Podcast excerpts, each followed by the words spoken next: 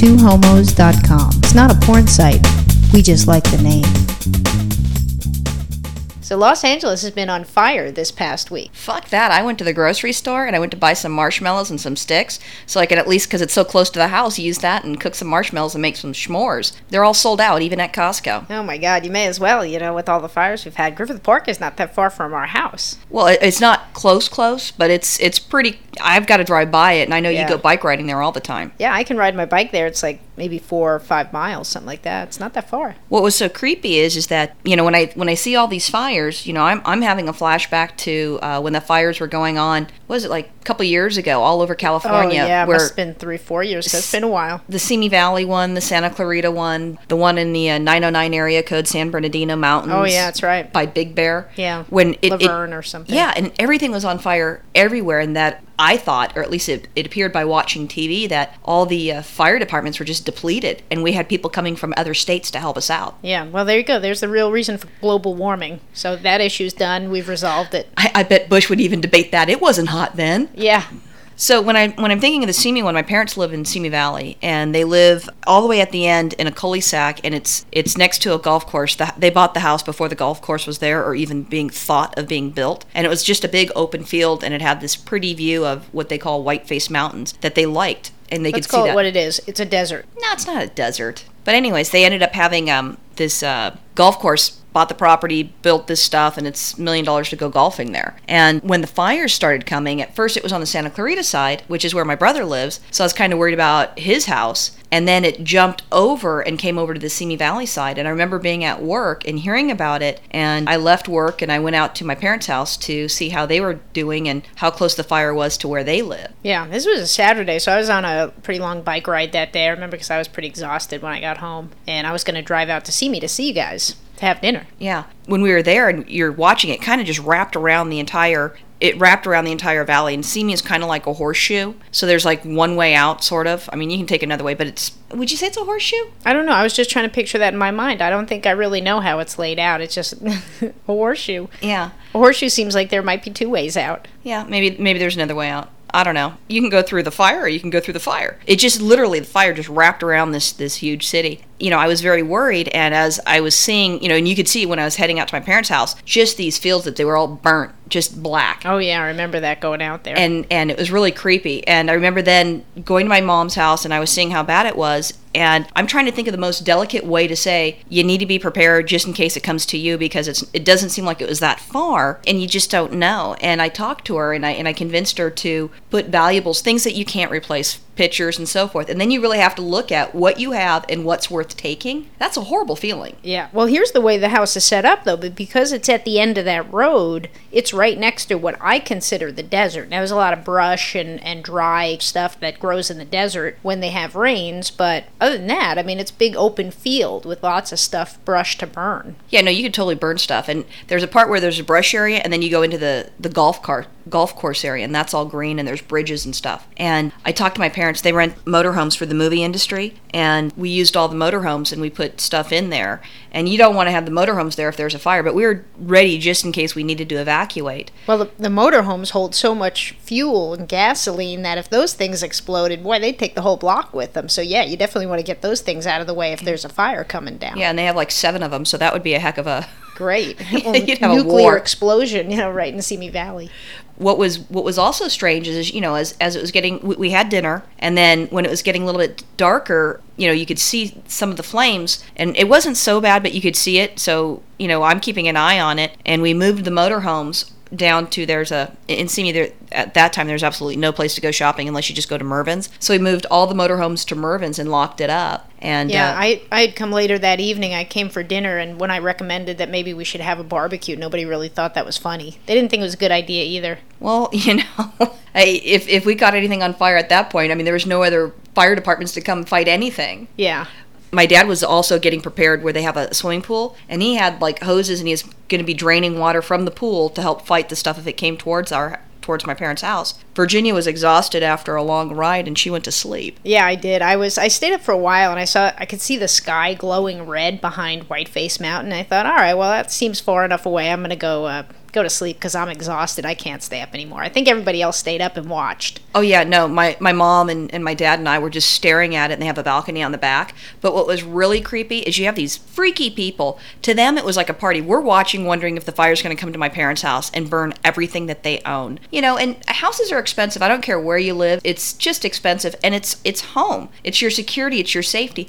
And these fuckers are in the fr- it's a cul-de-sac and there's houses only on one side of the street and the rest is is just, you know, land. It's actually a dead end. It's a dead end, and then there's land on the other side. These fuckers are blocking the emergency road if the fire trucks need to come by, and they're talking about closing some of the, the streets down. But during this time period, these fuckers have beer, they're partying, they're smoking cigarettes, because God knows, you know, Virginia mentioned there's brush. Let's flick a cigarette into that.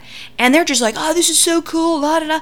And I'm, it's all I could do from not wanting to go to where my dad has his guns, go grab a gun and start shooting them. Well, you know, I look at it this way. I was scared of looters, officer. It wasn't my fault. Right. Yeah. Well, I look at it this way. It's like people who st- stop and slow down whenever they see an accident. You know, everybody likes to uh, rubberneck and take a look at those things. People love disasters. it's one thing to rubberneck it's another thing when they're like kind of chanting i mean they had this like freaky rush stare it was the creepiest thing where i'm thinking probably one of those motherfuckers were the ones that started the whole fucking fire to begin with Now they're probably just young tweakers on a Saturday night. oh it was just and, and they weren't just young i mean they were all different ages Yeah, but that's how people are. I mean, they hear a car crash into another one, all of a sudden everyone's out on the street just staring. see I, I don't do that remember there was something that happened on the street a while ago and virginia's peeking out the window to see what's going on and i'm like i don't give a shit See, I was one of those people. Yeah. That also happened when when I was in college. We had a, a fire in our kitchen because one of my roommates decided she was going to make chicken wings one night, and so she filled up this enormous pot like full of oil and then set it to boiling on the stove. And then when she threw the frozen chicken wings in there, of course the oil flew out everywhere, caught on fire, and then this e- enormous vat of oil started just bursting into flames. It was touching the ceiling, you know. So we all ran outside because we Where was she from? I mean, because when you're saying like a vat of oil and throwing things in, it reminds me of Christmas time, and those people will deep fry the turkeys. You know, which you know people get burned, and I mean, you know, you shouldn't be getting scarred or catching a house on fire cooking a Thanksgiving or Christmas turkey. Well, so is she from one of those states? No, two things. She was from Long Island, number one. Number two, back then nobody really had a lot of experience that I knew of about deep frying turkeys and things like that. And Buffalo, of course, with the chicken wing capital of the world. So, you know, you want to make chicken wings. We thought we could do it at home. Well, I don't know. Yeah, but anyway, so when the, when the fire got, the flames got actually pretty high at one point. In fact, it bubbled up a lot of the ceiling, so we, we lost our security deposit on that apartment. But Damn. as we're standing out in the snow in the middle of winter, yeah, all these people are coming down the block and they're like, wow, look at that. You can see the flames through the window. So yeah, I'm standing right next to them going, hey, that's my house. Oh no, I just I, I felt bad. So when I when I see fires, I go back to you know my feelings of of what was going on with my parents. So when we have these fires, you know the the Griffith Park one, I I feel that it was personally some pyromaniac that jerking off as you know he's sitting there staring at fire, going ooh uh, and just getting off. You know what it was? Is actually they said it was um, somebody flicked a cigarette, and when he saw the flames start to come up, they, he tried to put them out, and he couldn't get them out fast enough. And he, I think he actually got taken to the hospital with second degree burns. Is what happened. So here's what I think. My theory is that he was on that road where all the tweakers are and where all the gay men hang out, and, and probably the straight perverted men who just want a blowjob, and all and the it people. doesn't matter if it's from a guy. Right. Well, you know, there's a lot of tweakers. They're gay for the day. Right, but there's actually a street up there where people do that, and they just open up their car door, and that's a signal that hey, come on in and you know blow me or I'll blow you or something. Huh. Or they probably do more than that. Well- so I think one of these tweaker heads was out there on that road, probably smoking a cigarette, getting a blowjob, flicked the cigarette, and when he looked up, the whole place was on fire.